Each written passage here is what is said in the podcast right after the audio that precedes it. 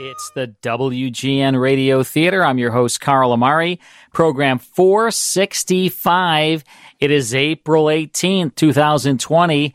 And right in front of me is the vivacious one herself, Lisa Wolf. What's up, Lisa? Hi, Carl. I'm in front of you, but I'm a little bit pulled back from you right now. We're going to continue our social distancing for a little while longer. Why don't you even back up a little more? I even? would if I could. Go like uh, to the next room. Go to the next room. I'm on- there's I- no there's no microphone in the Okay, next room. Bye, Carl. and we'll be here till three o'clock in the morning, five hours every single Saturday night here on the great WGN. And in our first hour, it's our Miss Brooks, and then we'll tune into Night Beat, Casey Crime Photographer, Duffy's Tavern, and Whitehall 1212. We'll also have another five part, yours truly, Johnny Dollar adventure. It's called The Shepherd Matter. We'll play one episode each hour. So lots of classic radio coming your way, and it all starts right after these words. Welcome back. I'm Carl Amari. This is hour one of the WGN Radio Theater. My co-host Lisa Wolf here.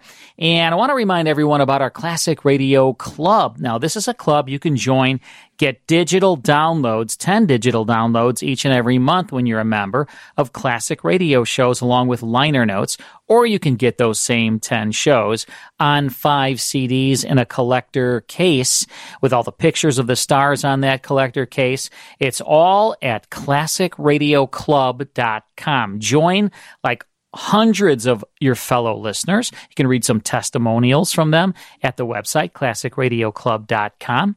But join and get your classic radio show sent to you each and every month. And in fact, the first month, it's only $1 to join. Not a bad deal, Lisa. it's a deal.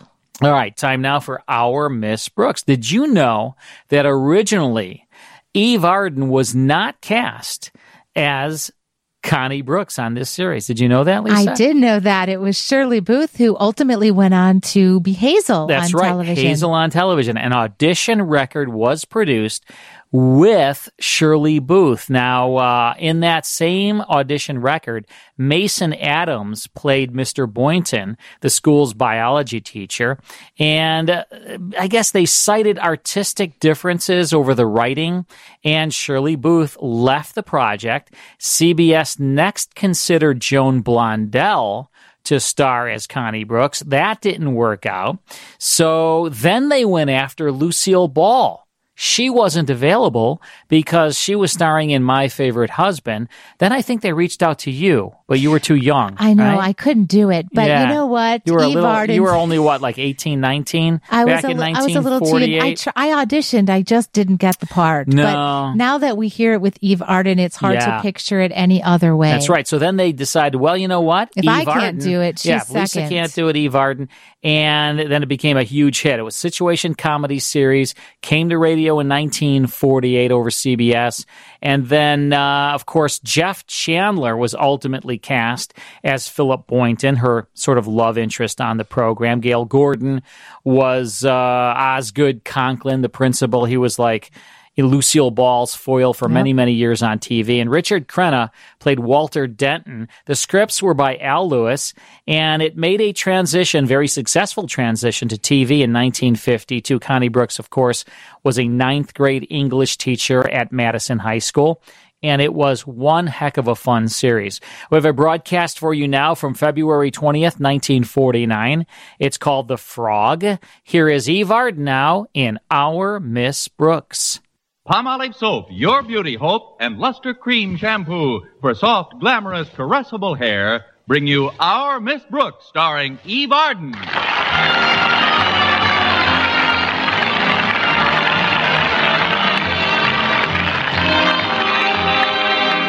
Our Miss Brooks teaches English at Madison High.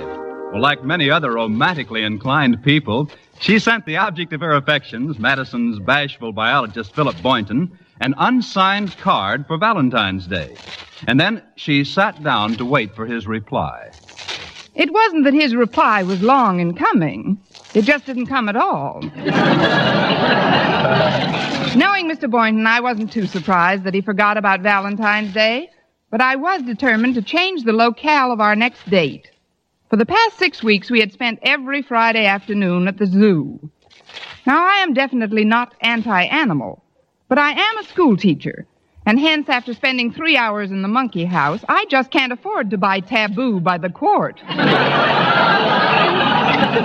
was brooding about it in the school cafeteria on Friday when Harriet Conklin walked over. Mind if I sit down with you, Miss Brooks? Not at all, Harriet. But don't you usually have lunch with Walter Denton? Well, yes, I do. But he's manager of the basketball team, you know, and he's giving the boys an extra skull practice. Really? Whose skull are they using today? I hope you're not expecting Mr. Boynton to have lunch with you, Miss Brooks. He told me he was eating his lunch in the laboratory because he didn't want to leave McDougal alone. Oh, don't tell me that frog is sick again. Not actually sick. It's just spring fever or something. It's kind of fun to have lunch without any men around anyway. Don't you think so, Miss Brooks? Well, yes and no. What do you mean, yes or no? No.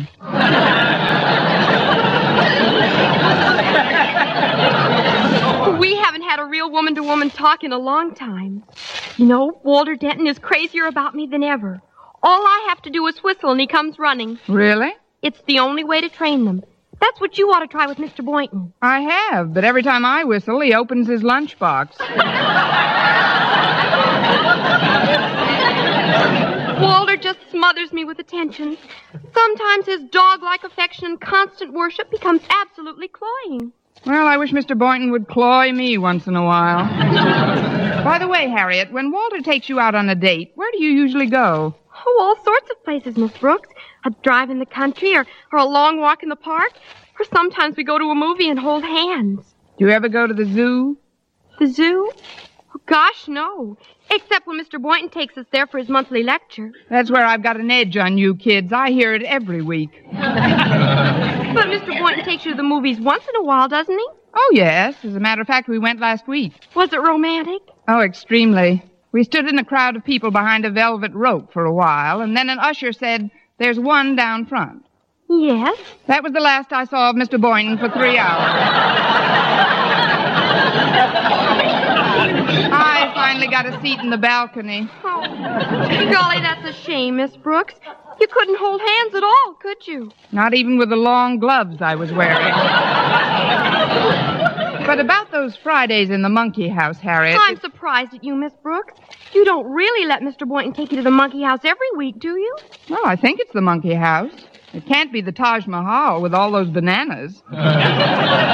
Well, well, if it isn't Madison High's fairest, may I join this charming bevy of pulchritude? Why, Walter, what a lovely speech. Yes, you are a delightful child, Walter. But if you'll excuse me, Miss Brooks, I'd like to get my entree at the steam table. Oh, can I be of service, fair Harriet? I'll gladly fetch what you want. no, thank you. But if you'll sit up nicely when I return, I'll pat you on the head. Arf, arf. Can I get you anything, Miss Brooks? No, thanks, Harriet. Just bring back a roast beef bone and a can of Strongheart. See you in a few minutes. Okay, Harriet. You know, I think it's wonderful the way you kids get along. You're very fond of Harriet, aren't you, Walter? Very. Uh, plus which, Harriet's the principal's daughter, and I'm manager of the basketball team. And there are things that I can accomplish quicker if I can get to Mr. Conklin without having to go through regulation channels all the time. What's good about getting to Mr. Conklin so fast? Well, I like getting things done fast that need getting done fast. Uh, like New Jersey's, for instance. Like New Jersey's what, for instance? Not New Jersey's anything. New Jersey's for the basketball team. Oh, we need them badly. You do, at that. The ones the team wore in their last game looked awfully fuzzy. They didn't wear any in their last game. but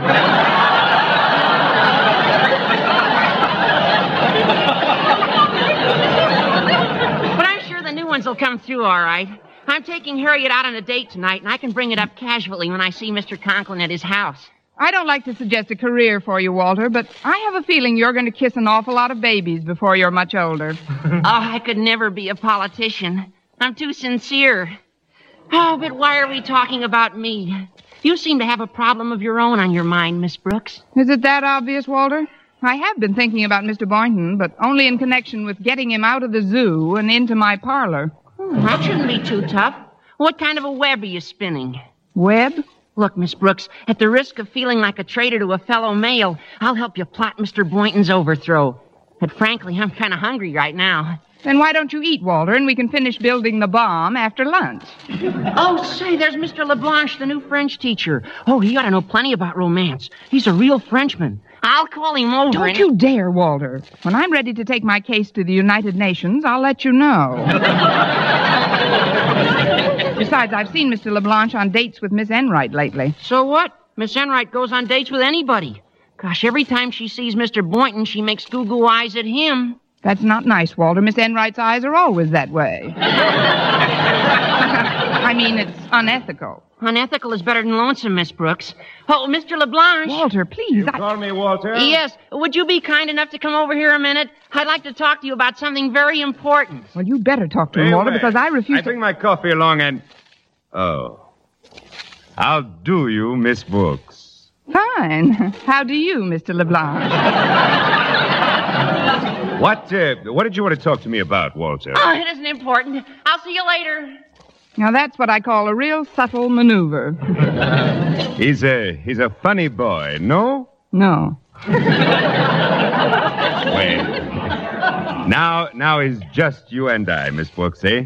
I'm afraid it's just you, Mr. LeBlanc. I've got to see Mr. Conklin about something. Mr. Conklin?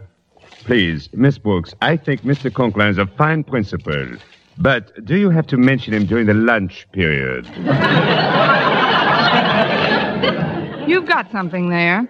I guess it can wait a while. It's only a question of giving him my weekly dollar. Oh, you owe him a weekly dollar? For what? It's a long and grim story, but I think I can boil it down to the repulsive essentials. A couple of weeks ago, I took an electric heater of his, connected it in Mr. Boynton's laboratory on an overloaded circuit, and shorted the building, started a small fire, and ruined the heater. Why you do that? I like sirens. oh, I didn't do it purposely, Mr. LeBlanc. It was an accident. One for which I'm paying at the rate of a dollar a week. And today's dollar day at Madison. Well, that is too bad, Miss Brooks, but it is not money that causes you to look the way you do today.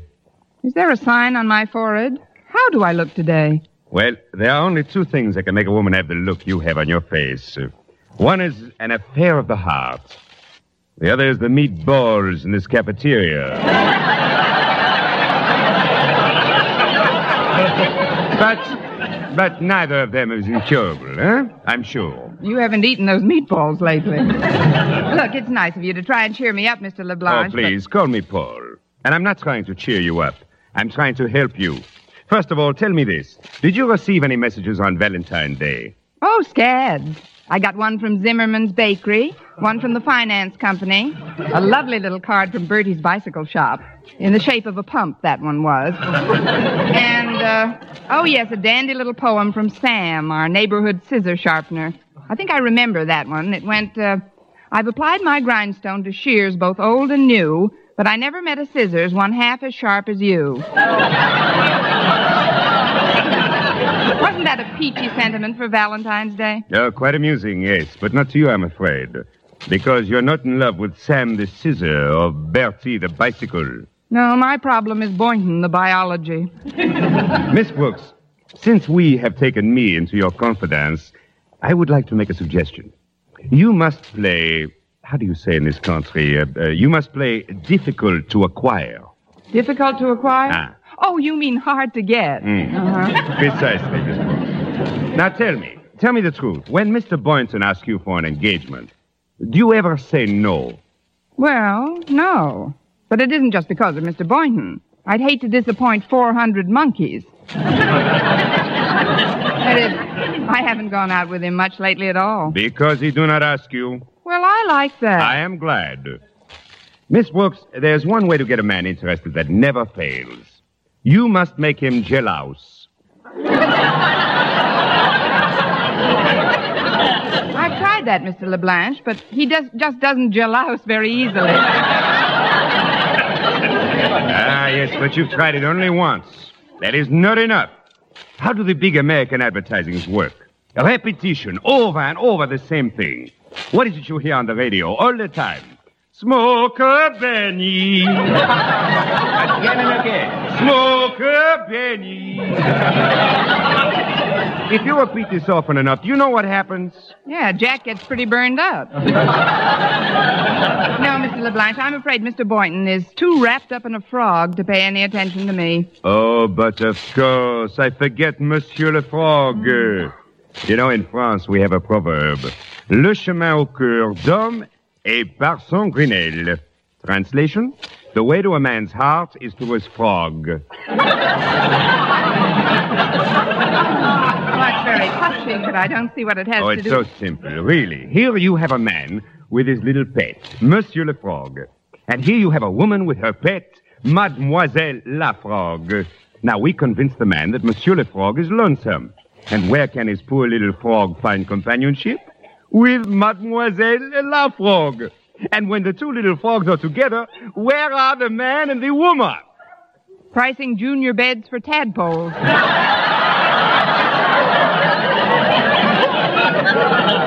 No. No, Miss Brooks, no. The man and the woman are also together. Now you know, Miss Brooks, what you have to do to get Mr. Boynton to be a Bastillodor. No? Yes, I've got to build a better frog trap. Look, Mr. LeFrog, uh, LeBlanche. this idea is Oh, a little how's everything impractical. coming, Miss Brooks? Oh, you look better already. Hello, Walter. Mr. LeBlanche is quite an idea man. we were just discussing a really fantastic scheme. Not only fantastic, but ridiculous and absurd. Walter, Yes, Miss Brooks? run down to Peterson's pet shop and get me a female frog.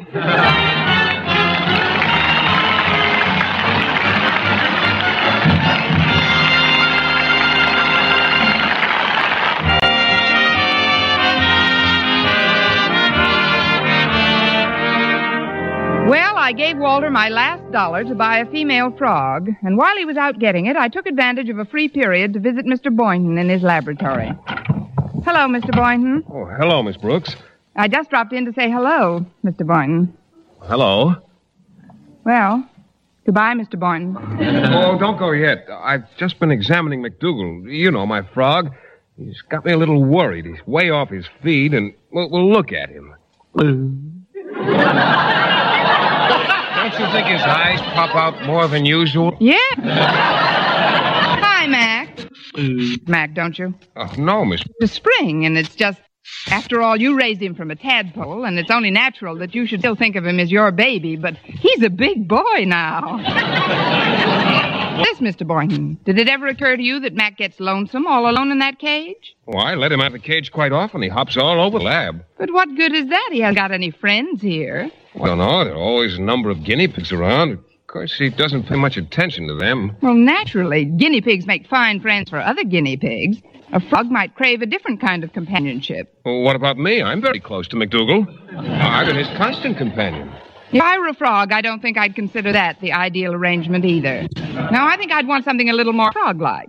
Well, just what are you getting at, Brooks? Look, did you ever sit down and tell McDougal about the birds and bees? What does he want with birds and bees? He won't even make friends with guinea pigs. Well, let me put it this way. Mrs. Davis, my landlady, has a cat named Minerva. Now, around this time of the year, Minerva keeps us both awake half the night with an almost incessant yowling. Well, have you tried giving her a saucer of milk? That's not what she's yowling about, Mr. Boynton. Very effective for the cat, usually. yes, I know. And believe me, if I thought it would quiet her down, I'd give her an autographed picture of Elsie the cow. But it won't. She's yowling because she's lonely. Why, Miss Brooks, I didn't know you were so aware of these biological manifestations. Where did you learn all this? My mama done told me. Of things since since I've acquired my pet frog. Pet female frog, that is. Oh, you have a pet frog, Miss Brooks? What's her name? Her name? Uh, Millie. Millie. Yes, from the from the picture, the mating of Millie. oh, she's awfully cute too. Why, you'd think Mac almost understood what you were talking about. Well, don't think for a minute he doesn't. What do you say, Mac? Would you like to come over and play with Millie this afternoon? Hooray! Today you are a man frog. Oh, this is amazing, Miss Brooks. If you don't mind, I'd like to ask you if... Uh, Uh, shine up your hope chest, Millie. Here it comes. I'd like to ask you, Miss Brooks, how about a, a double date? That is, if you... if it isn't too much trouble. Shall we say my place for tea? Splendid. Just bring a pogo stick and a deck of cards, Mr. Boynton. A pogo stick and cards? Yes, while Mac and Millie play gin, you and I can have a hopping contest. ah, l'amour, l'amour. Excuse me. Uh, could you come over here to the door a minute, Miss Brooks? I've got to get to my next class. Oh, certainly, Walter. I'll just be a minute, Mr. Boynton. Did you get it, Walter? Yes, it's in this paper bag, Miss Brooks. Here. Thanks. That's okay. I hope it works, Miss Brooks. Well, I'll see you in English. What's in the bag, Miss Brooks? This bag? Oh, just a roast beef sandwich Walter brought me. Well, it's a pretty active one. Hey, look out, it's falling out of the bag. Uh, here, here, let me see that. Uh, Here, I've got him. Oh, Miss Brooks, do you realize what you've got here? Sure, an F-R-O-G. I didn't want to mention it in front of Mac until we got home. Oh, but this is a male frog. You, you can always tell. Because in the species Dimorphognathus from West Africa, there's a very apparent dimorphism in the dentition. The male's being provided with a series of large serrated teeth in the lower jaw, which in the female is edentulous. Well, slap me with a wet lily pad.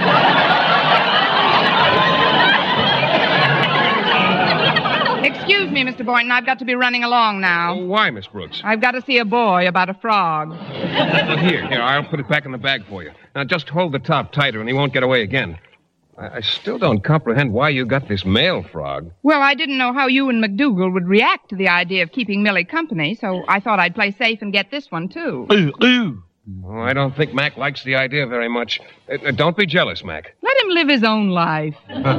we better not come over this afternoon, Miss Brooks. I'm afraid it'd only confuse Mac. Look, Mr. Boynton, I don't care if a frog wants to play hard to get, but there's something I'd like you to remember. What's that, Miss Brooks? Well, I don't want to sound too much like an English teacher, but when one plays hard to get too often, one sometimes don't get got.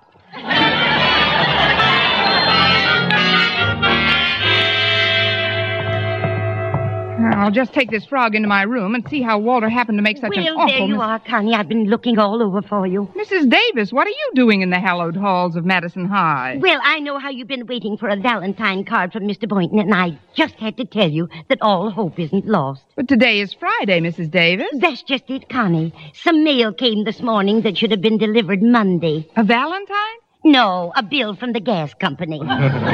Now, that's the nicest bit of sentiment since Sam Scissors. they say that if we don't pay it immediately, they'll shut off the gas. Just my luck with Mr. Boynton coming over for tea. It couldn't be the electric company promising to shut off all the lights. No, Connie. It's the gas company. And I'm short some money or I wouldn't bother you in school like this. You know, Minerva costs me a lot lately with her special diet. No. Just how much do you need, Mrs. Davis? Well, if you'll forgive a slang expression, one greenback will do it.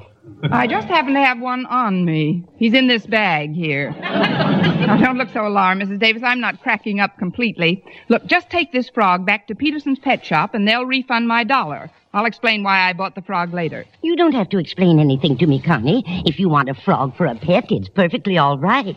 But why are you giving it back? To keep the gas on, for one thing. Besides, it's a male frog, and I've got to have a female. Well, you don't have to spend any money for that. I'll get you a female frog in the park. I never thought of that. I'd certainly appreciate it, Mrs. Davis. Will you bring it back with you after you've paid the gas bill? Certainly, Connie. And I just know that you'll be very happy together.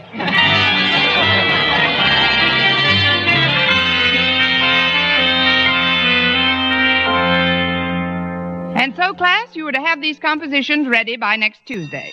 That's the end of the period. Class dismissed, except Walter Denton. Come up to my desk, Walter. Oh, I'm glad you asked me, Miss Brooks. I wanted to explain about that frog. You see, Mr. Peterson was out to lunch when I got to the pet shop, so I got you one out of the park pond. But was it all right? I mean, was she a girl? No, Walter, she was a boy with big serrated teeth in her lower jaw. And what about the dollar I gave you? Oh, here it is, Miss Brooks. I didn't have time to give it to you before. Thanks, Walter. That'll be all for now, then. I'd better get over to Mr. Conklin's office and make my payment on that heater. Well, here I am, Connie. Hello, Walter. Hello, Mrs. Davis. Goodbye, Mrs. Davis.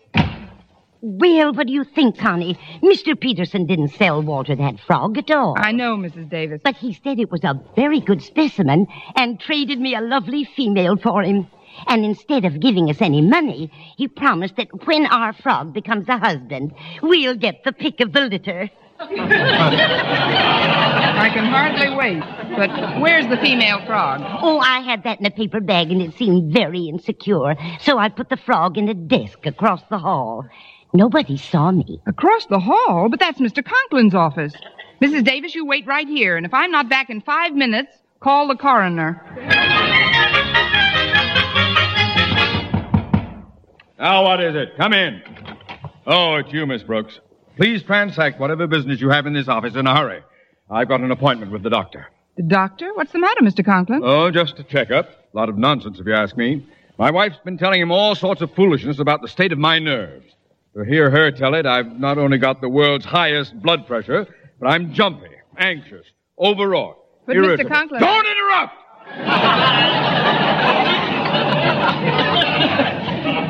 and I'm ill-tempered.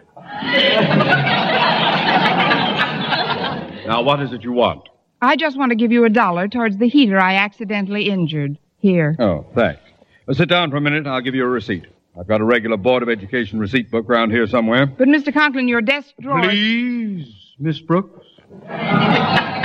Don't tell me where I keep my things. Of course, it's in the desk drawer. Let's see now. Book should be right over here next to this blotter. Oh, that's funny. That's a... Oh, here it is over by this frog. Hello, little frog. Hmm. Miss Brooks, it won't take a moment to get the receipt. Hello, little frog!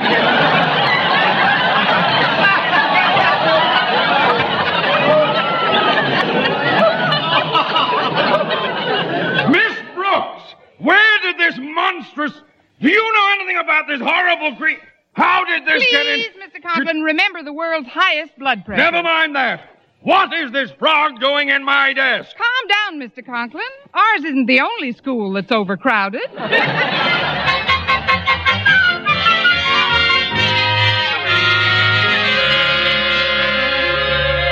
you'd never get home from school, Connie. How long did Mr. Conklin spend bowling you out? Oh, it seemed like hours, but actually it was only a few minutes. You should have been there when Mr. Conklin and Millie here faced each other across his desk drawer.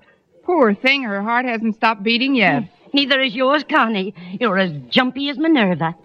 Are you sure Mr. Boynton said he'd be over for tea? Oh, definitely, Mrs. Davis. I told him all about how lonely Minerva was and compared her to McDougal. So he's bringing Mac over to meet Millie. It's the first time in weeks we've had a date away from the zoo.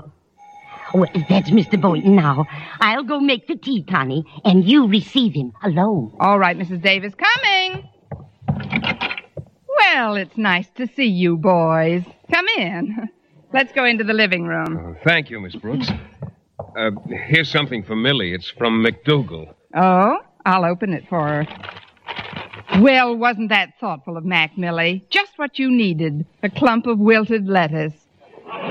Here, I'll put it in this little box I keep her in. Oh, I guess Mac wants to see what Millie looks like. Oh, of course. Here, just hold him up. There we are. This is Mac, Millie.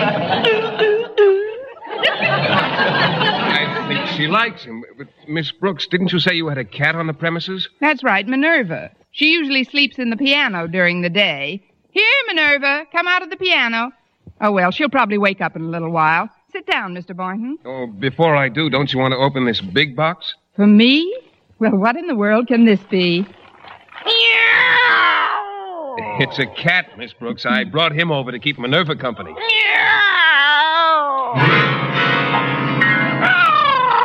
Well, here comes Minerva now. They seem to like each other, too.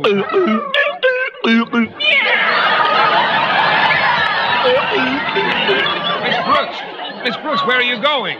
You know where I'm going. I'll meet you by the third monkey from the left.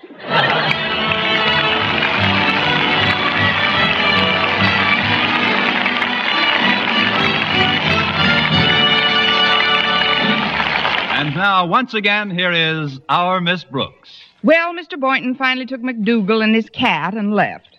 Mrs. Davis and I had dinner, and then we sat down in the living room to spend a quiet evening. Minerva went back to sleep, and everything was nice and peaceful when the phone rang. Lie down, Minerva. It's not for you. Hello? Hello? Oh, I'm sorry, Minerva. It is for you.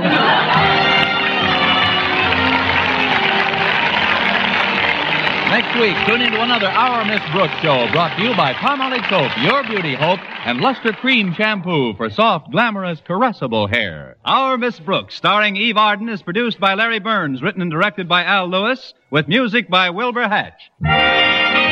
For mystery liberally sprinkled with laughs, listen to Mr. and Mrs. North, the exciting, fun packed adventures of an amateur detective and his beautiful wife. Tune in Tuesday evenings over most of these stations. And be with us again next week at this time for another comedy episode of Our Miss Brooks. Bob LeMond speaking. This is CBS, the Columbia Broadcasting System.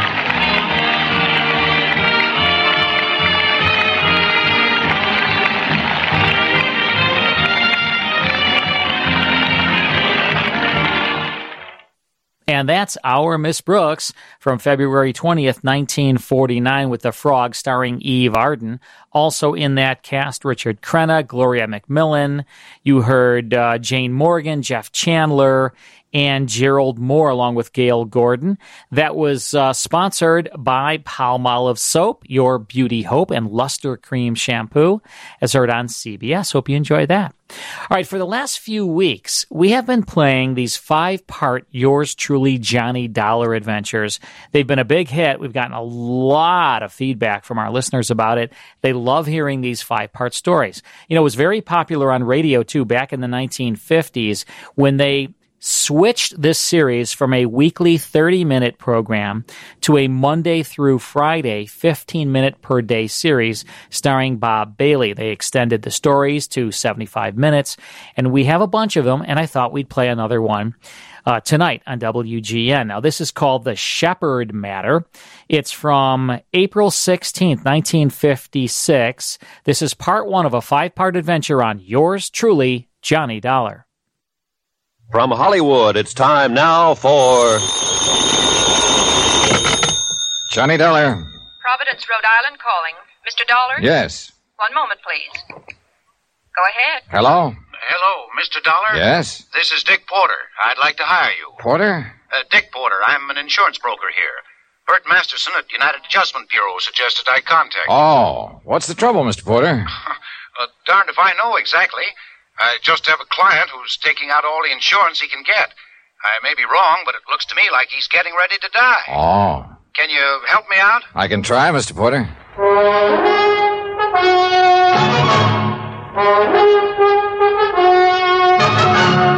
Tonight, and every weekday night, Bob Bailey in the transcribed adventures of the man with the action packed expense account, America's fabulous freelance insurance investigator. Yours truly, Johnny Dollar.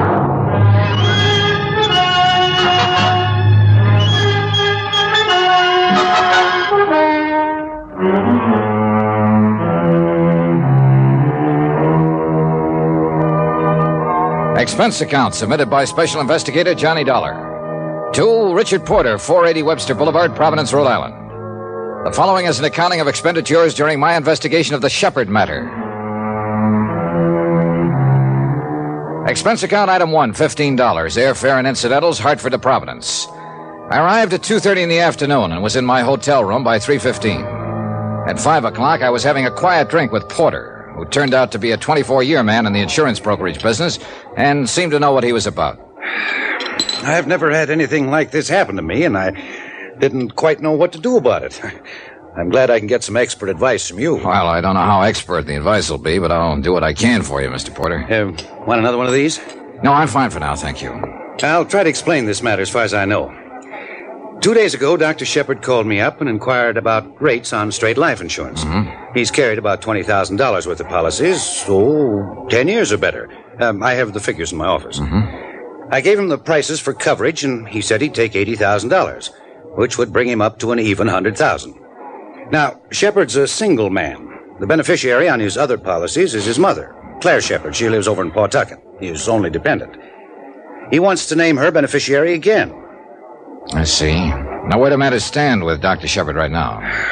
I told him it'd take a few days to draw the policies up. He sent me a check for the first payment and told me to do what had to be done. I don't want to act on his application until I know it's okay. Yeah, sure. Well, uh, what can you tell me about Dr. Shepherd? Very little. He seems to have a good practice here in town and does his share of charity work and so on. As far as I know, he's above question. Would have to be, of course, to practice medicine here. He has an apartment above his offices, owns the building, all of his equipment. Know anything about his friends? No. Now, let me understand this about Dr. Shepherd. He called you. You didn't call him. He wanted to buy the insurance. Uh, you didn't try to sell it. That's about it, yes. And that's why I'm worried. Give me a hundred people, and I'll show you 99 out of that hundred who will never, never call up an insurance broker and say, I want to buy some life insurance. Yeah. People have to be sold life insurance. They'll go out and shop around for fire, theft coverage, automobile insurance, health, almost any kind. But straight life insurance, that has to be sold. On the other hand, suppose Shepherd is that one in a hundred. Yeah, yeah. It may be a perfectly legitimate situation. Yeah, Shepherd may have looked into his mirror one night and said to himself, I gotta have a $100,000 worth of insurance or I won't sleep a wink. Oh, yeah, it could have happened that way, Mr. Porter. But, uh, I have to think of those 99 people in that 100. Sure. Sure, so do I. Well, here's to caution. Cheers. Expense account item two, $25. Deposit on a rented car, which I use the following day driving from place to place collecting data on Dr. Charles Shepherd, MD. At his bank, I was able to learn that he enjoyed what might be called a lucrative practice, and that, like most people, he spent slightly more than he made. He belonged to a golf club where he was seldom seen. He belonged to a tennis club which he managed to make three or four times a week. Questioning the pharmacist who had the prescription counter a half block from Dr. Shepherd's building and the manager of a cafeteria across the street from same, I was unable to learn who Dr. Shepherd's steady companions were or gain any information that would justify his puzzling application for life insurance. Hello?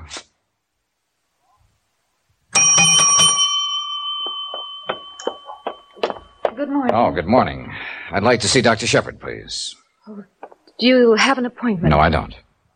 Well, may I have your name, please? Johnny Dollar. Dollar. Dollar. Are you a regular patient of Dr. Shepherd's, Mr. Dollar? No, no, I'm not. I didn't think I recalled your name. I've been with Dr. Shepherd almost five years. Uh, who recommended Dr. Shepherd? No one.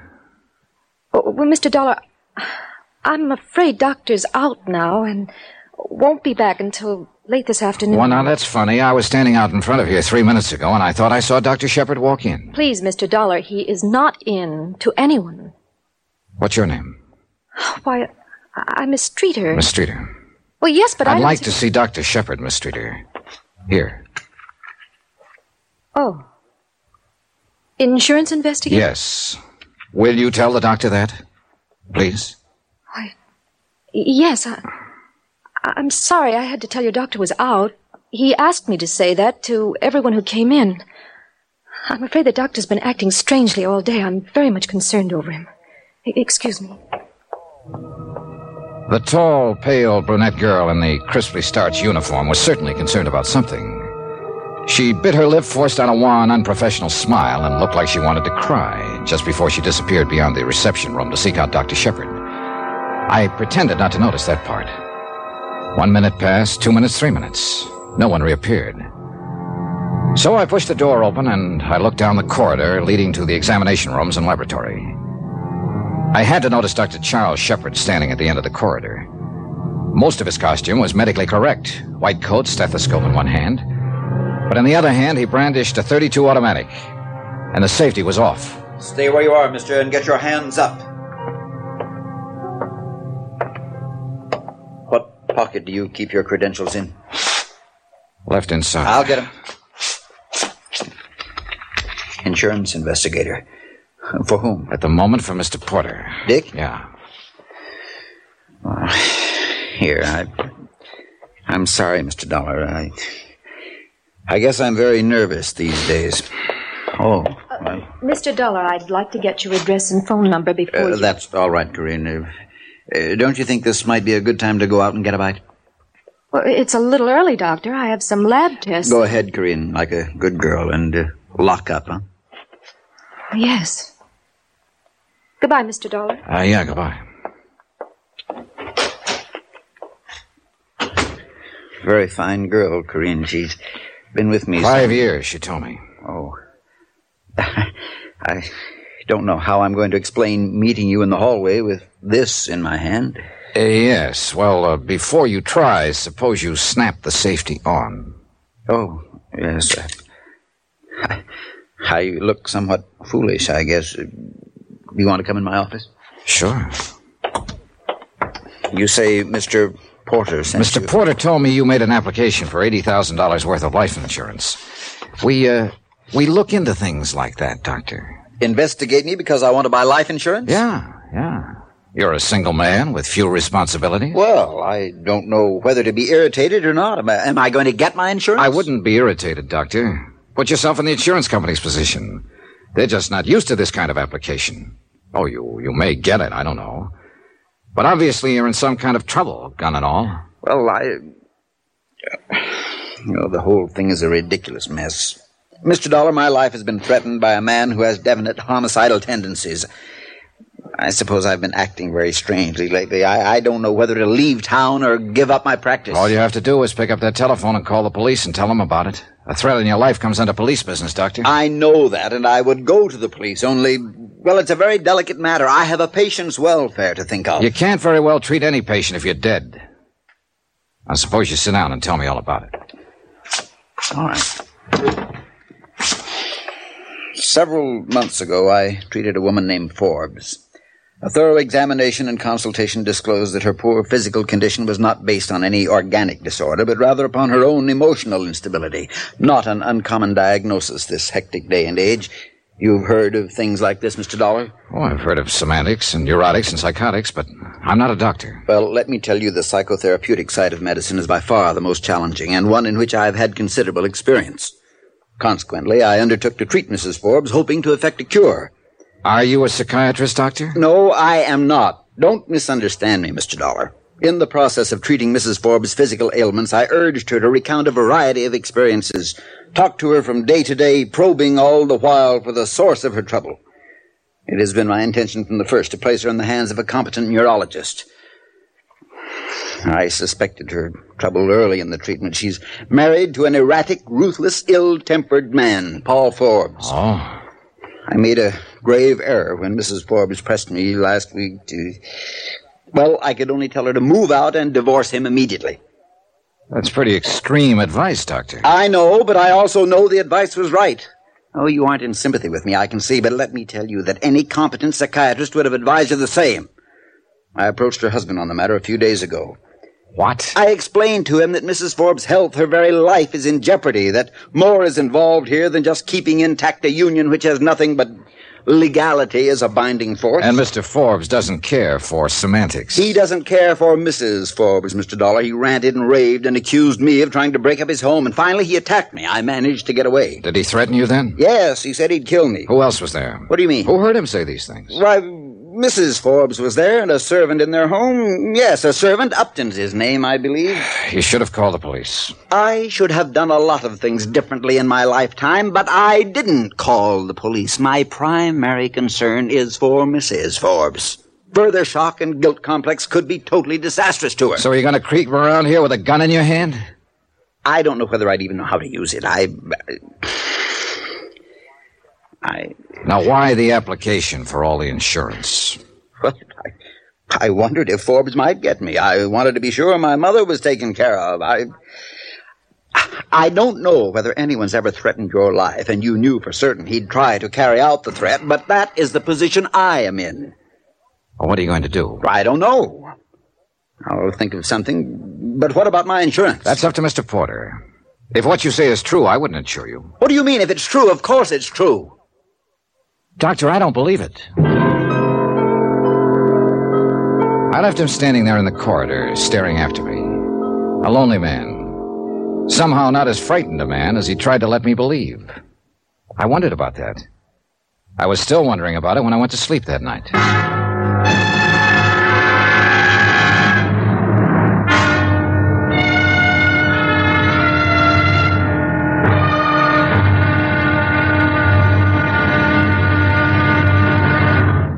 Now, here's our star to tell you about tomorrow's intriguing episode of this week's story. Tomorrow, the Shepherd matter becomes a matter even the police can't handle. Join us, won't you? Yours truly, Johnny Dollar.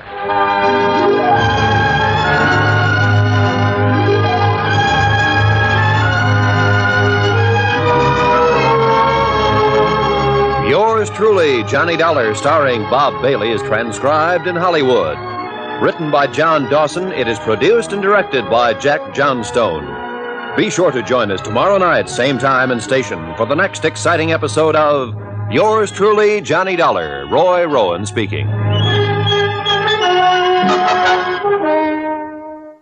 That's yours truly, Johnny Dollar from April 16th, 1956, with the Shepherd Matter, Part 1, starring Bob Bailey.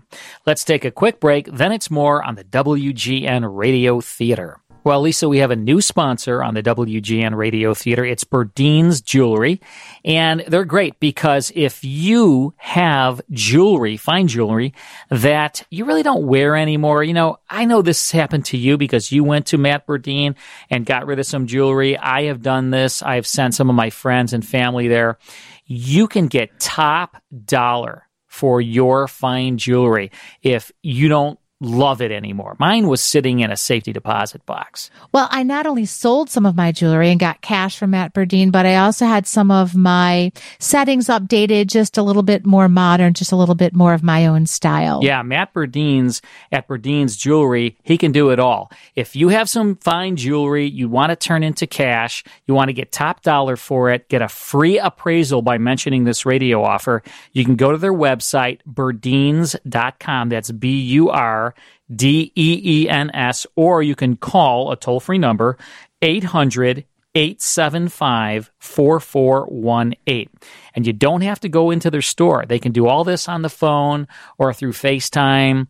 Um, it's, it's great. Just call Matt Burdeen. Yeah, he and his team are really experts and they will give you the best possible price. And I, I really think that you'll be happy if you contact him. I know I did, and I know that you have as well. Why let jewelry sit in a safety deposit box or in your drawer uh, collecting dust, right?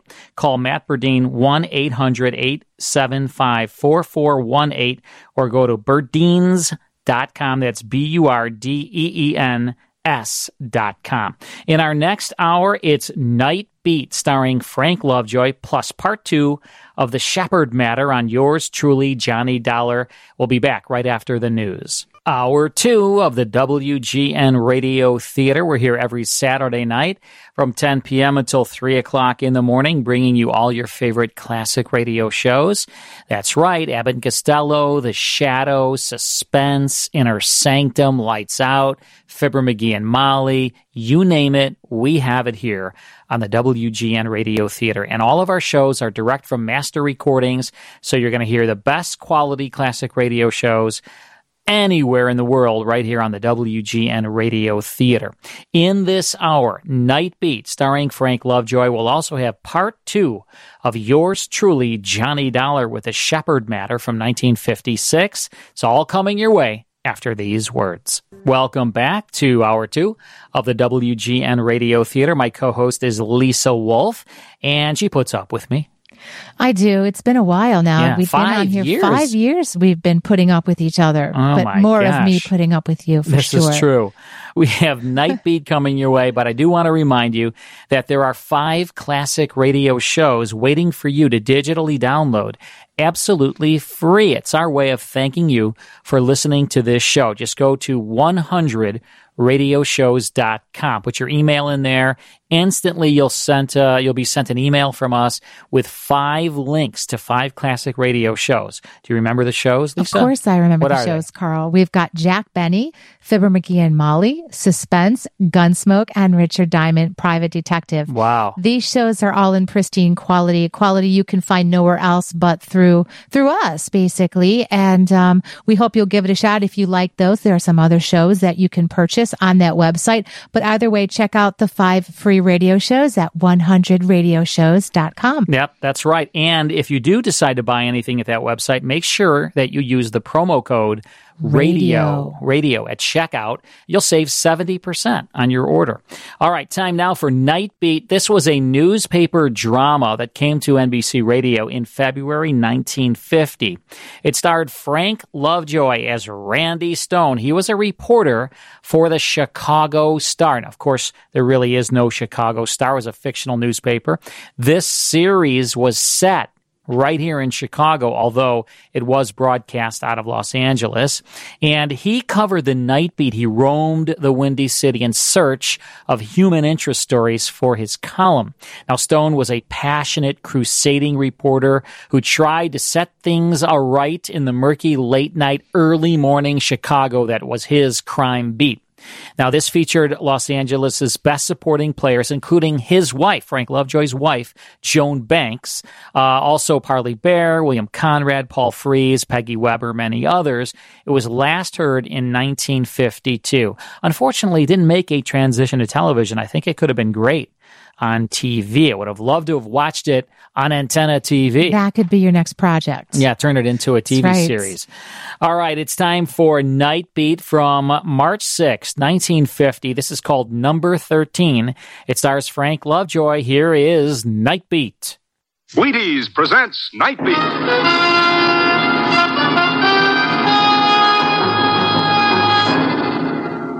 On stage tonight from Hollywood, Nightbeat, another in the Wheaties big parade of exciting half hour presentations.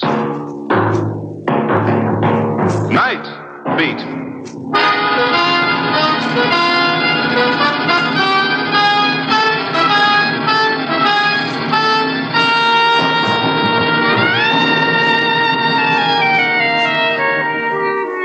Hi, this is Randy Stone. I cover the night beat for the Chicago Star. Stories start in many different ways. This one began in the darkness of the human mind and ended in raging flame. Night Beat, starring Frank Lovejoy as Randy Stone.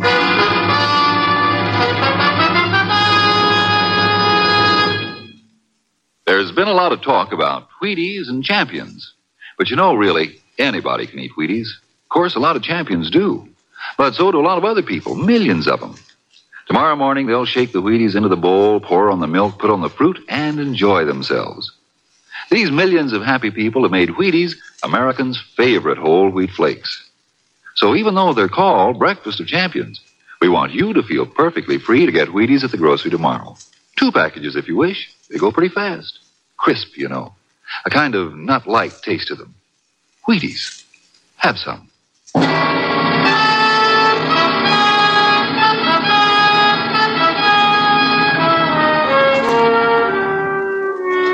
Ever look at people as you pass them on the street and wonder what their lives are like? Where they've been, where they're going, and what they'll do when they get there? Me, I'm a sucker for the guy who wears his heart on his sleeve with just the scars showing. Or a pair of eyes that look out of a soul eaten away by loneliness. The old lady eating her dinner alone in a booth for four. The lone drinker in a plushy bar who toasts his reflections in the mirror and wishes that he was too drunk to see it. Sometimes the busiest street in the city can be the lonesomest spot in the world. And tonight it had seemed like that as I drove through the dark city.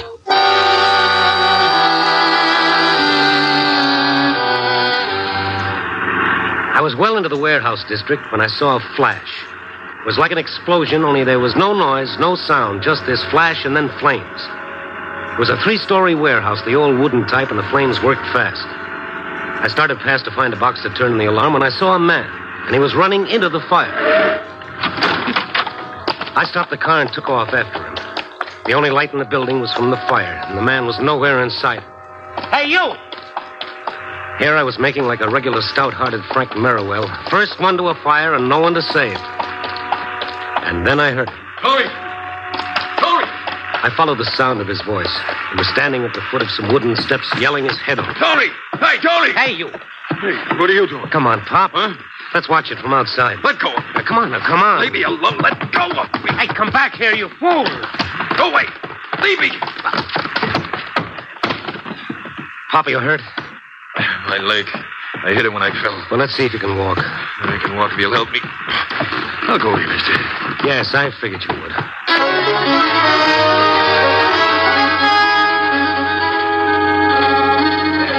I half carried, half dragged the old man. The smoke was so strong that my lungs ached. I felt lightheaded. Outside, a crowd had gathered. A line of policemen were keeping them back out of the fireman's way. One cop came over to us. Hey, you guys, you work here? He came in after me. Who are you? I'm Strongheart the second, only don't let it get around. Oh, you Randy? Oh, The old man's leg hurt? Isn't broken, it's just banged up a bit. You guys stay put. I'll get the ambulance boys over here. Okay, we'll be here. I, am not saying. Now, you stay where you are. I, I gotta get going. What's the rush, Pop? Any good reason why you shouldn't wait around? You mean did I have anything to do with the fire?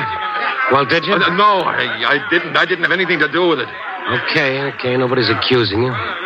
What's it all about? Why did you run in there after the fire started? That's my business. Well, you're going to have to answer questions. You might as well start with me. Oh, get me out of here, mister. Get me home, and maybe I will. I led him through the crowd into my car. I followed his directions through the dark streets. He seemed to be looking for something. He leaned forward, watching in the lights of the car, turned his head to peer at everyone we passed. And all the time he was silent. Finally, I broke the ice. Uh, maybe I'd better know who you are. Hmm? Hey, uh, I'm Ben Graham. Hmm. You said you were going to talk. Yeah, it's, it's it's my son, Tony. Were you looking for him in the fire? Tony went there earlier. When when I saw the fire start, I thought he might still be in there. And you ran in to find him? Tony used to work there. Used to? Yeah, he was a night watchman there and several other warehouses. You see, he's not like other people. I, was afraid they'd see him there.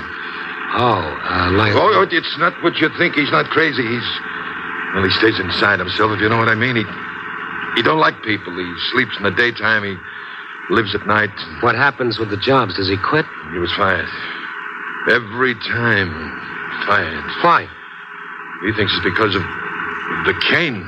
Well, he uses a cane? Yeah, ever since he was a boy, he's touchy about it. One reason he doesn't like people. Ben, why do you think he started the fire? Oh, I didn't say that. I didn't say anything like that. No, you didn't have to. It shows. I don't know what to think. There have been several warehouse fires around here recently. Five. Less than a month. Yeah, yeah. Are they the ones where Tony worked? Some of them, but it's not only that. Well, what else, Ben? Why are you afraid Tony started those fires? Three out of five of them. Man with a cane was seen coming out around the time of the fire, and it, I, I, I gotta find him. Have you asked him about the fires? Oh, I've tried to. We don't talk much. Oh, uh, this my place. It seems like we're strangers. When, when I mention fires, he slams out of the house. Well, I'll talk to him then when we find him. I mean, I talk to you, mister. He's, he's funny about that. Well, we'll see. Hmm? I'll go in with you. No, no, don't. You, you wait here. Don't come up there. I'll, I'll bring him out to you.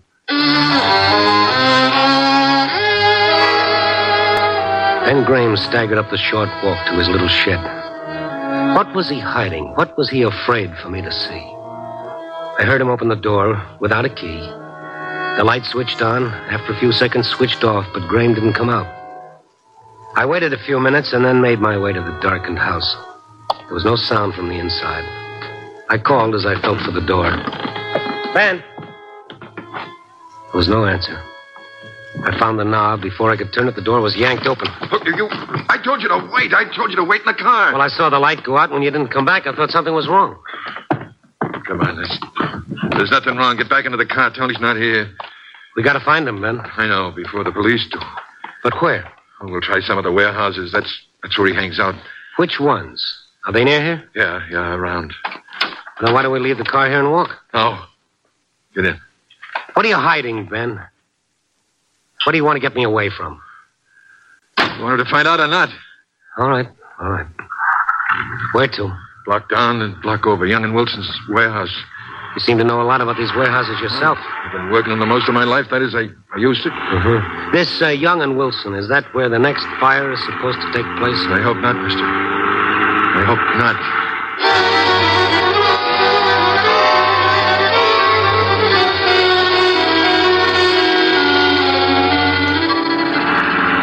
Slow down. That's it ahead.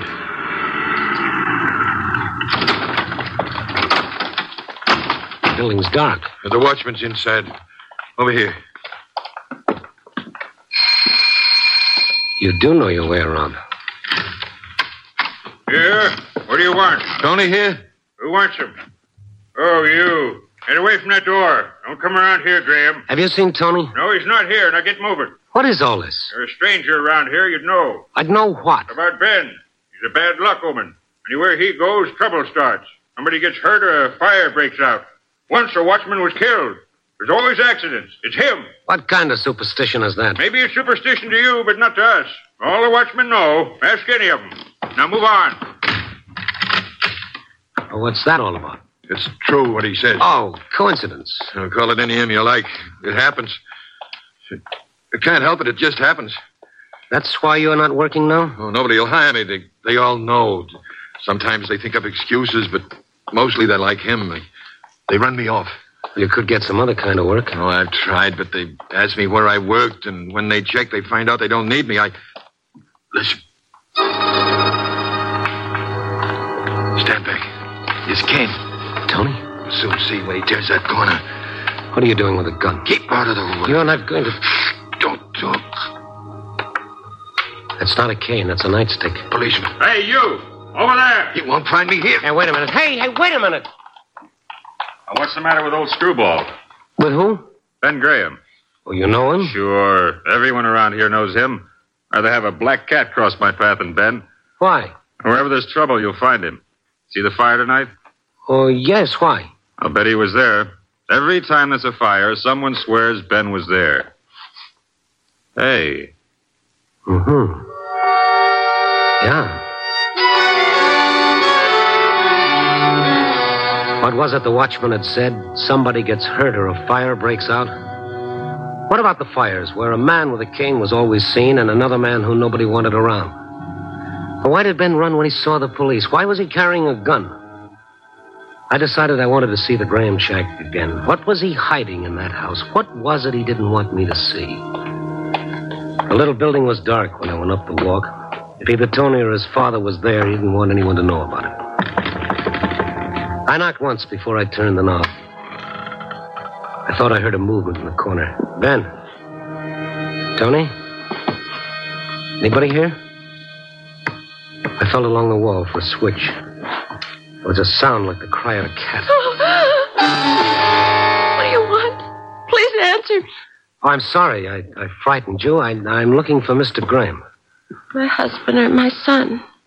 Uh, both of them. What is it? What's happened? Oh, nothing's happened. I just wanted to see them. There is something. I know there is. No, it's nothing, really. Now, why don't you lock the door when I leave so no more bad dreams can come in, huh? I can't lock the door. I can't move out of this bed.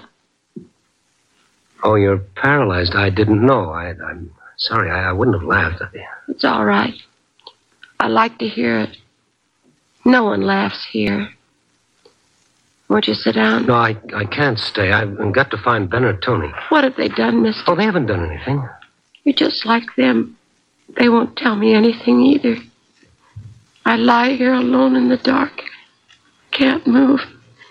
No one will tell me anything. Well, I just wanted to give them a message. No, you didn't. Don't try to fool me. Nobody wants them. Either of them. I'm sorry I disturbed you, Mrs. Graham. Is there anything that I can do for you? You can talk to me. Just talk to me. They don't talk, Ben and Tony. They're dark men, both of them. Why do you say no one wants them? Has there be- been uh, trouble? There's always been trouble. What are they into now? I don't know. I better go find them. Is it the fires? You know? I've guessed. It is. It is the Now, fires. don't upset yourself. Ben and Tony are all right. They won't tell me. They won't talk about the fire. I ask them and they won't answer. But I know I tell you, they're all right. I just talked to your husband, to Ben. I, I thought he came here. they don't come here. All these years I've laid here alone. They don't come here but to sleep and to eat. Well, Ben was here a little while ago. He turned off the light and waited in the dark. What did he want? What was he waiting for? We, uh, we were looking for Tony. What has he done? I've got a right to know. I'm his mother. Well, Ben thinks that Tony started the fires. Tony. Tony started the fire. he did. He did. Tony started the fire.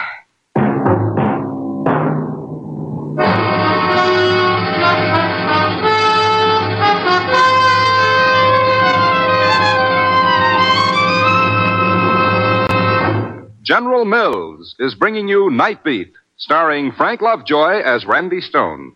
This is for people over 21. All you kids go get ready for bed or something, will you?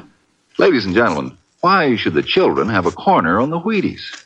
Now, if they don't at your house, good. Because honest now, who works any harder than you? You need whole wheat too. Whole wheat with the sun in it. Sure good. Whole wheat nourishment. And Wheaties are about the nicest, flakiest, most delectable way of getting whole wheat nourishment that you ever saw. Now, you notice I don't call Wheaties breakfast food. Just breakfast food? Oh, never. Lunch food, Sunday night supper food, snack food for the off times like just before bed. Sure, you can have Wheaties any old time and get the sunny whole wheat just the same. Sugar them, cream them, strawberry them if you want to. Eat them any way you like them. But don't feel that just because you've gotten old enough to vote, you have to give up Wheaties. They're still America's favorite whole wheat flakes, just like they were when you were wearing pigtails and short pants. Okay, the kids can listen again now. That's um, Wheaties you're going to get tomorrow. Remember?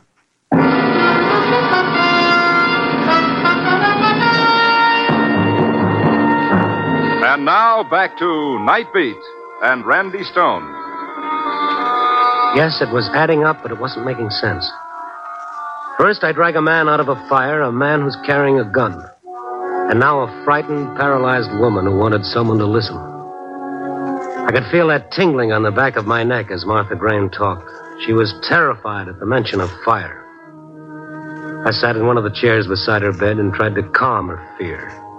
She wanted to talk, and I couldn't stop her. Tony started the fire.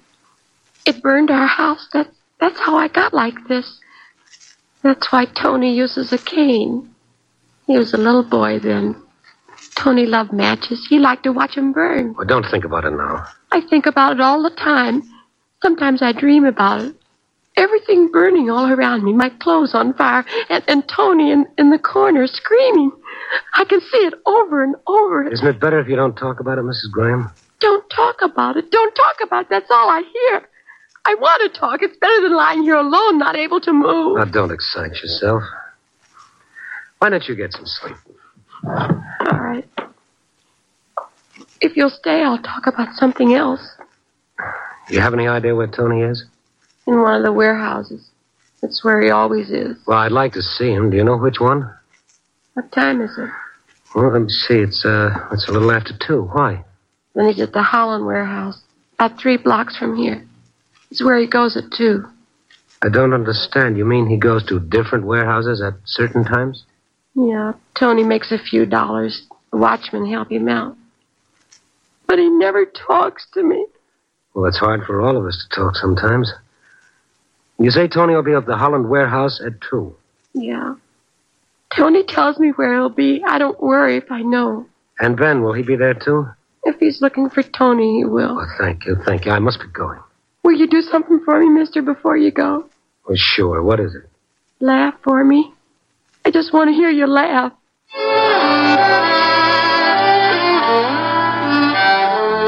Laugh, she says. She hits me between the eyes and tells me to laugh. I stayed with Martha Graham a little longer, promised her I'd come back, and I set out to file in the Holland warehouse. It was larger than the other buildings around it and stronger. It was made of cement and steel, and it towered above its wooden neighbors by several stories. I tried the front door, no luck. I rang the bell, I waited. No one came. I tried beating on the door. That didn't do any good either. I started to turn away, and then. Hey, what do you want? Who are you?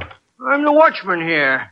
I thought the watchman stayed inside. I just stepped around the corner for two o'clock coffee. Oh? Uh, don't worry, the place is guarded. There's a fellow inside. Oh, Tony Graham? Yeah. You know him? Well, in a way. Is his father with him? Uh, that jinx. I wouldn't let him near the place. Oh, you too, huh? Well, let's go in. I want to talk to Tony. About what? I'll tell him. Come on.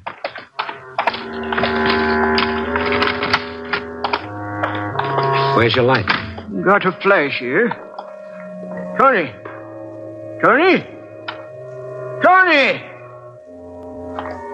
That's funny. Well, it's a big building. He's probably on one of the other floors. Shouldn't be. We punch a time clock here. This is the time we're supposed to check in on this floor. Now, where is the clock? Over by the stairs. Lights are there, too. It's not like Tony not to be here. You mean you've left him here before? Sure, he he helps a lot of the guards, kind of relieves them like. We all pay him a little. And that way he can have a job and his old man don't know it. Better with these lights. Well, there's your light and there's your clock, but no Tony. Can't understand it. Mm, let's try upstairs. We'll take this freight elevator. Are you in all the aisles here at least once during the night? Uh, it'd be pretty hard to do with all those rows of boxes and crates. Hey, uh, you, uh, you don't think uh, something's happened to him, do you? I hope not.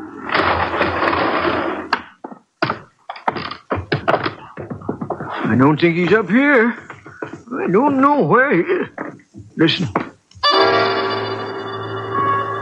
Tony Ben, behind those boxes, they're coming. I tell you, I didn't have anything to do with these fires. Oh, you'd say that. I knew you'd say that. But I didn't. Why would I start these fires? Because you're a firebug, that's why. I'm not.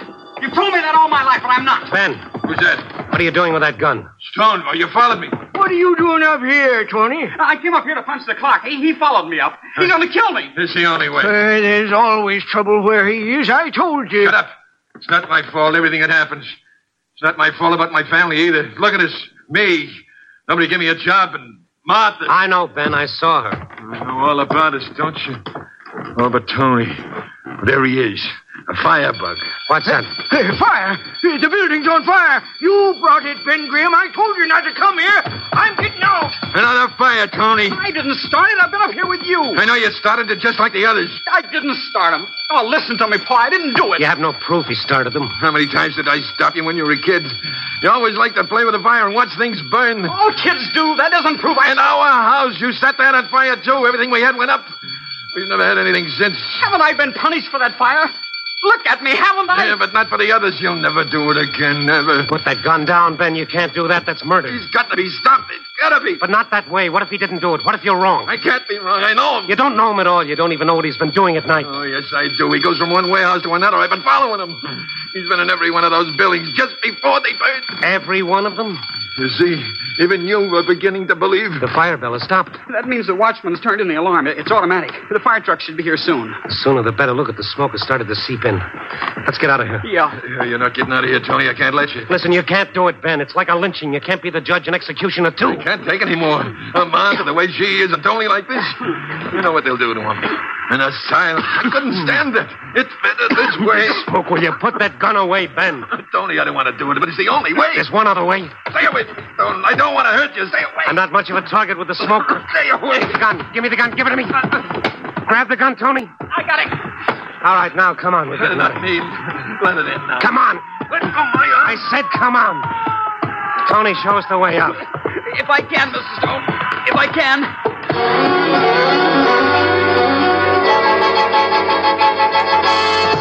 The room was full of smoke, and the concrete floor was warm from the fire below. We worked our way to the elevator, but from the smoke and sparks growing up the shaft like a giant smokestack, we knew it was useless. The stairway. Over here. Bennett stopped struggling. He wanted to live, too. We followed Tony by the sound of his cane. He stopped before he reached the steps. Flames outlined the square of the stairwell. Tony, take us to the fire escape. Where is it? The other side. Down this way. Ben was coughing and gasping for breath. Once he stumbled, nearly fell. For a second time in one night, I was helping him out of a fire. Through the smoke, we saw the light of the red exit sign. We leaned against the door and we found it open. A policeman was on the landing. I was coming after you. Watchman said you were here. He helped us down to the street and away from the building. You just took another one out.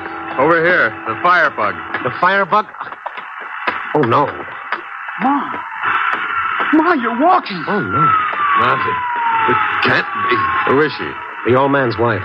But she can't walk. She's paralyzed. What's it all about, Martha? My men in those warehouses, they acted like I was already dead. She was hurt in the fire a long time ago. Oh. You can walk. Better than me. Nobody'll care.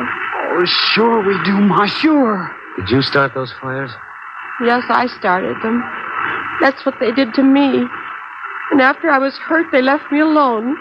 They let me lie there alone. First, I got so I could talk, but you wouldn't talk to me. I couldn't, Ma. S- seeing you there like that and knowing it was my fault. Nobody came in. All those years, nobody. You can walk. Then I got so I could walk. When was that, Martha? About a year ago. First, I thought I'd go out and see people, but I don't know anybody now. Why didn't you tell us? I was going to surprise you, Ben, but you didn't want me. You wouldn't stay around. Don't you see it was because it- it hurt us to see you like that? Well, when you look at me, you'd look away.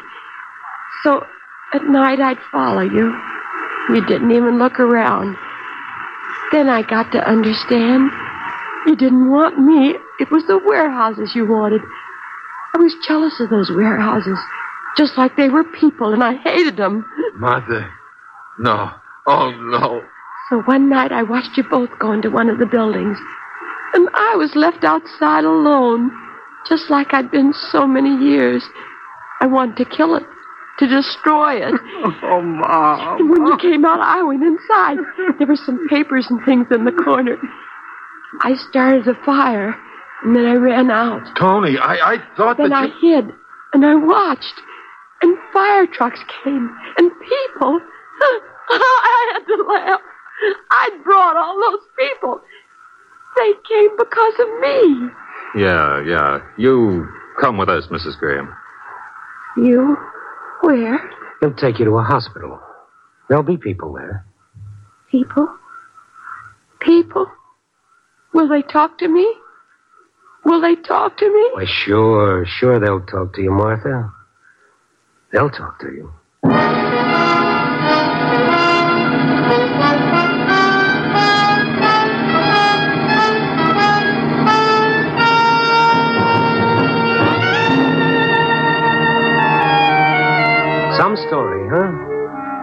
Brother, sometimes the night is even deeper than we think. A moral, too? Well, it seems to me it sticks out all over the place.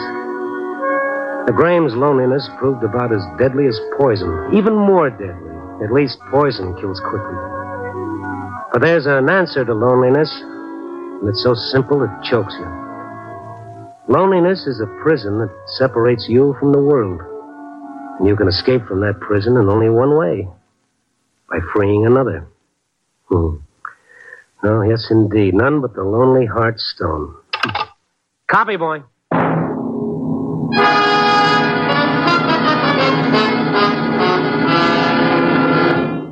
You are listening to Night Beat on the Wheaties Big Parade. Here's a hooray for the Reader's Digest. This hooray is sent up by the Wheaties people because the Reader's Digest has printed a very smart word or two on breakfast in their May issue. Most people don't eat enough breakfast, reports the Digest. Most people would feel better, look better, work better if they did. The Wheaties people suggest you try the Breakfast of Champions as the better part of a better breakfast and see just how true the Reader's Digest article is.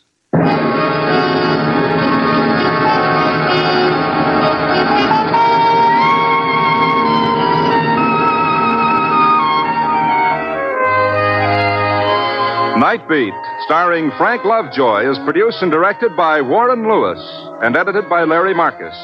Tonight's story was written by Joel Hunt, with music by Frank Worth. Others in tonight's cast were Sarah Selby, Paul McVeigh, Sam Edwards, Junius Matthews, and Frank Gerstle.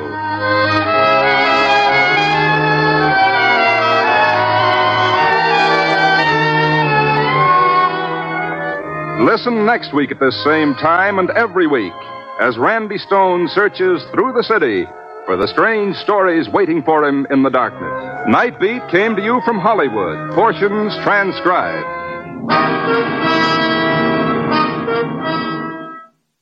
That's Night Beat from March 6, 1950, with number 13, starring Frank Lovejoy. Also in that cast, Daryl Moore, Stan Waxman, Jack Kruschen, Wilms Herbert, and William Tracy. That was uh, sustained over NBC. Frank Lovejoy on Night Beat.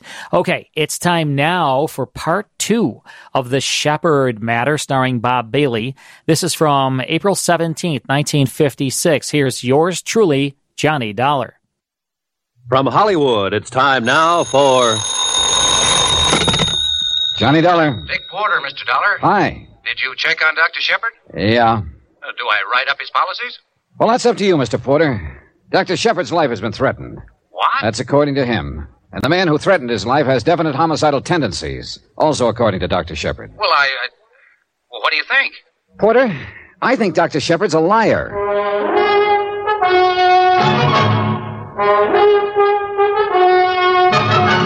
Tonight and every weekday night, Bob Bailey in the transcribed adventures of the man with the action packed expense account, America's fabulous freelance insurance investigator. Yours truly, Johnny Dollar.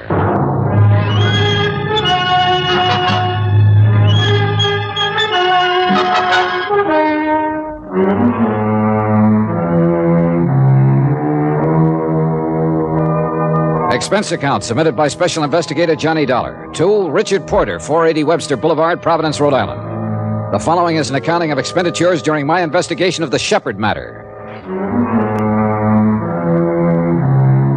More expenses. Item three, 26 cents. One bottle of aspirin for Mr. Porter. I felt he was going to need it. I hope you aren't trying to be funny, Mr. Dollar. I'm not, Mr. Porter. I think you've got a tough decision to make.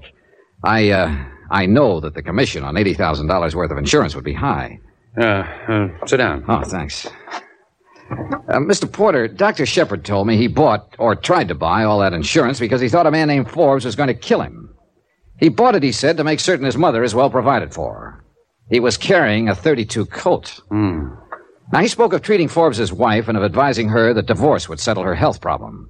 Mr. Forbes didn't like that and accused Shepherd of trying to wreck his home, and, well, that's about it. Now, what have we got?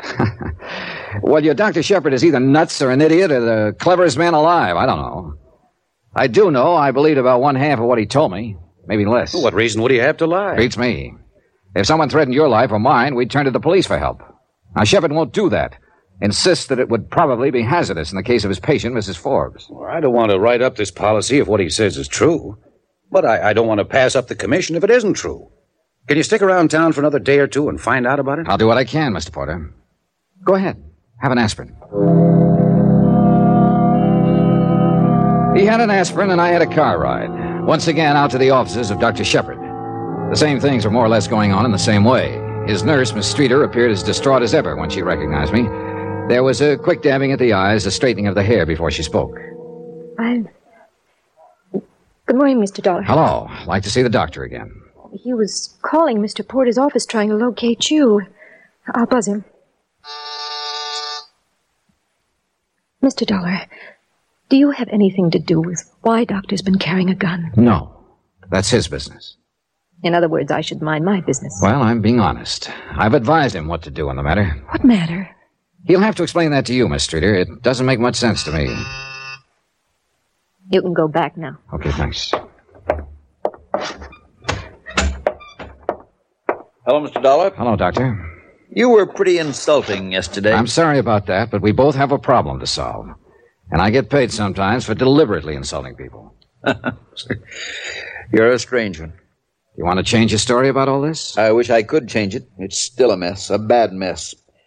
I thought it all out last night, and I still must hold to my original thinking. I have to place my concern for my patient, Mrs. Forbes, before anything else. In other words, you won't call the police and tell them your life's been threatened. No, and you're very stubborn about that part. I don't think you comprehend the situation at all. Look, wait a minute. Let's understand each other, Doctor. If this man Forbes is all you say he is, and you say you're the expert on homicidal tendencies, then the best thing for you to do is to prefer charges against him for threatening your life and have him locked up. Now, you could do that, according to what you've told me about Mrs. Forbes and a servant in their home witnessing his threats. I will try to explain again. I can't do that for Mrs. Forbes' sake. I just can't. She's been through a shattering ordeal. I must attempt to resolve this quietly. Now, true, I can generally anticipate a man's actions inside my office under clinical conditions, but I. Well, Forbes is different. That's why I tried to contact you today. Someone like you could approach Forbes and possibly persuade him to discard his ideas of violence. Probably do it in a quiet way, too. What does Mr. Porter pay you? Well, what's that got to do with it? I'm willing to pay you. I mean, you and I don't seem to get along very well, but I phoned Porter and he tells me you're one of the best men in your line of business. I'll pay you to go to Paul Forbes and talk to him as I've described. I can't figure you, Doctor. Now, let you and I not get into any personality arguments. Will you do this for me for your regular fee? I was going to do it anyhow, for Mr. Porter and the fee he pays me. I just wanted to check you first. I'll do it, but I still think it's a matter for the police. All right, let's leave it this way. You go talk to Forbes. If you think he means to kill me, then I'll call the police and prefer charges against him, patient or no patient. How's that? That sounds a little more sensible, Doctor.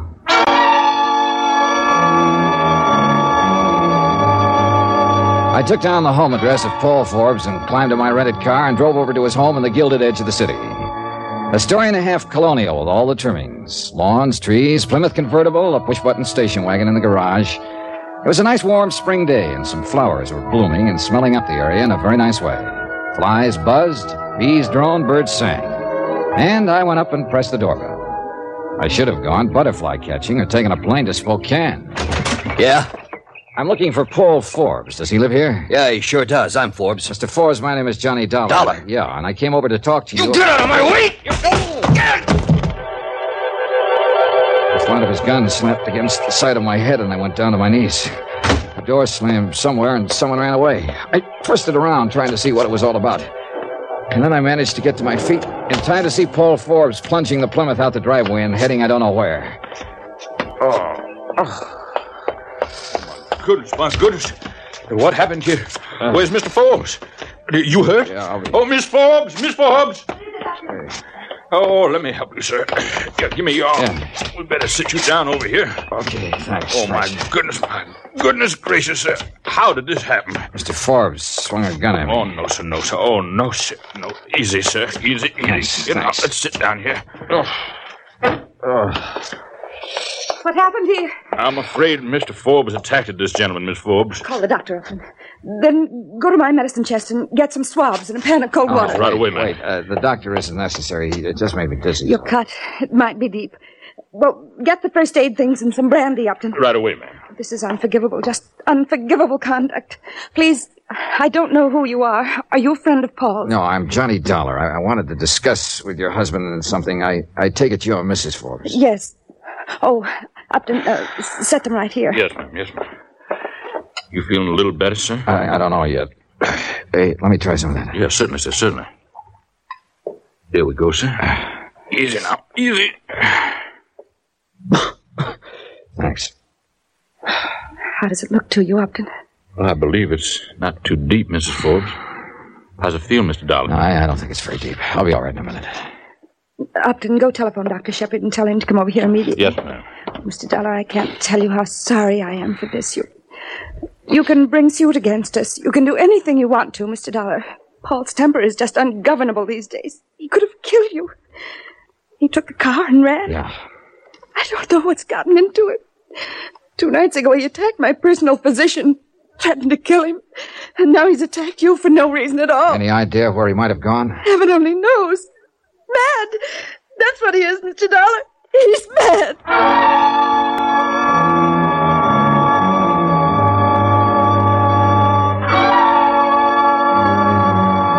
Pauline Forbes had a right to be scared from what I'd seen of her and from what I'd seen of her husband. He was an angry man with a gun in his hand, slugging at anyone in sight. She was a distraught woman with a darkening spot underneath her right eye, and it wasn't mascara. I began to wonder who needed more looking after Dr. Shepherd, Mrs. Forbes, or Johnny Dollar. Now, you just lie still now, sir. Huh, well, I guess you kind of fainted a little bit. Is there anything I can get you, sir? no, no, uh, just tell me about Mr. Forbes. I beg your pardon, sir? Look, I'm an insurance investigator. I came here today to talk to Mr. Forbes about threatening Dr. Shepherd's life. Oh, uh, well, I, I wouldn't want to talk out of turn, sir. You you better discuss that with Miss Forbes. Now, just one question. Did Mr. Forbes threaten Dr. Shepherd's life? Yes, sir. You heard him? I did, sir.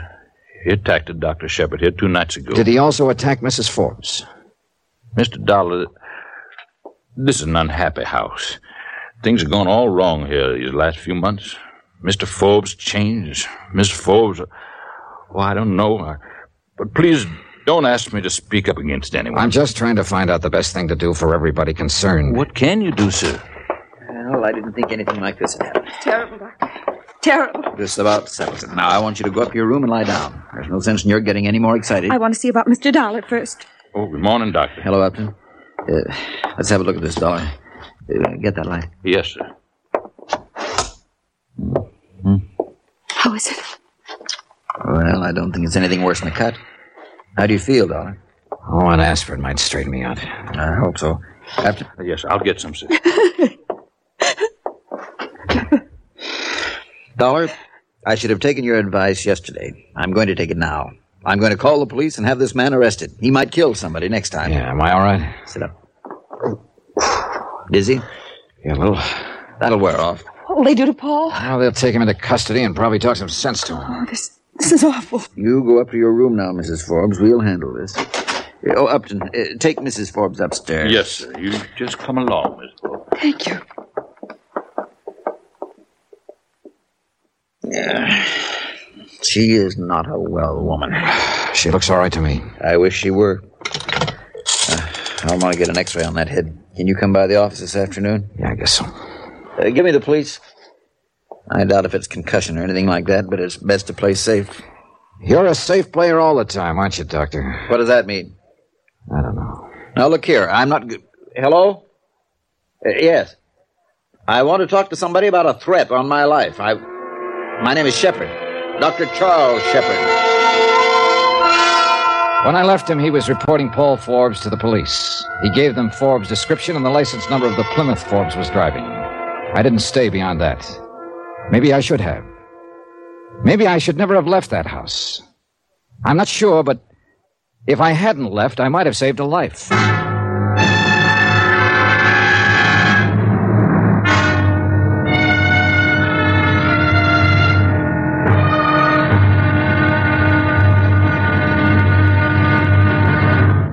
Now, here's our star to tell you about tomorrow's intriguing episode of this week's story. Tomorrow, well, the big lie is as true as little green apples.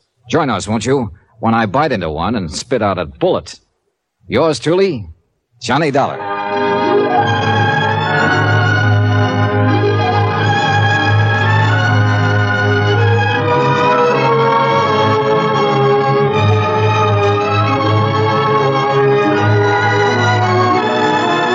Yours truly, Johnny Dollar, starring Bob Bailey, is transcribed in Hollywood.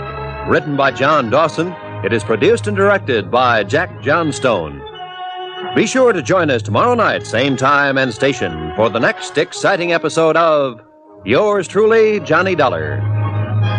Roy Rowan speaking.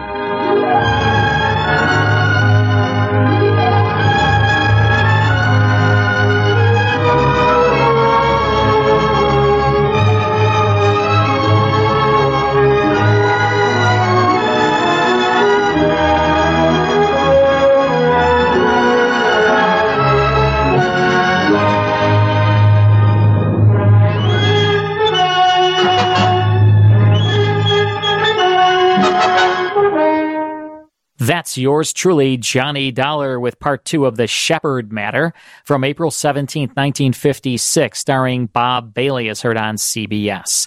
Let's take a quick break, then it's more on the WGN Radio Theater. We could all use some different scenery right about now, and By the Yard wants to remind you to get outside and treat your outdoor living space like an extension of your home. It can be a much needed oasis right now. Let By the Yard help transform your yard from ordinary to extraordinary. Using their Yardscape patio planner, you can measure and rearrange without lifting a finger. Then shop for your personalized furniture and place your order online. It's just that easy, all done from home. Their showrooms are temporarily closed, but By the Yard can take your calls and orders seven days a week. Want to actually get a feel for the recycled plastic or make sure your chairs won't clash with your deck? They'll send you color samples. Just visit buytheyard.net and save during their shop at home sale now through the 27th. Furniture production and delivery is back up and running, and By the Yard is following all recommended guidelines for implementing social distancing and sanitizing processes for your peace of mind. For all details, go to buytheyard.net. Lindeman Chimney and Fireplace represent the safest, best trained staff in the industry. Nothing's more important than keeping your home's chimney, fireplace, gas appliances, and clothes dryers venting safe. Book instantly online at cleanfireplace.com. In our next hour, Staats Cotsworth stars as Casey, crime photographer from 1947. Then we'll tune into part three of this five part adventure of the Shepherd Matter on yours truly, Johnny Dollar. All coming your way after the news.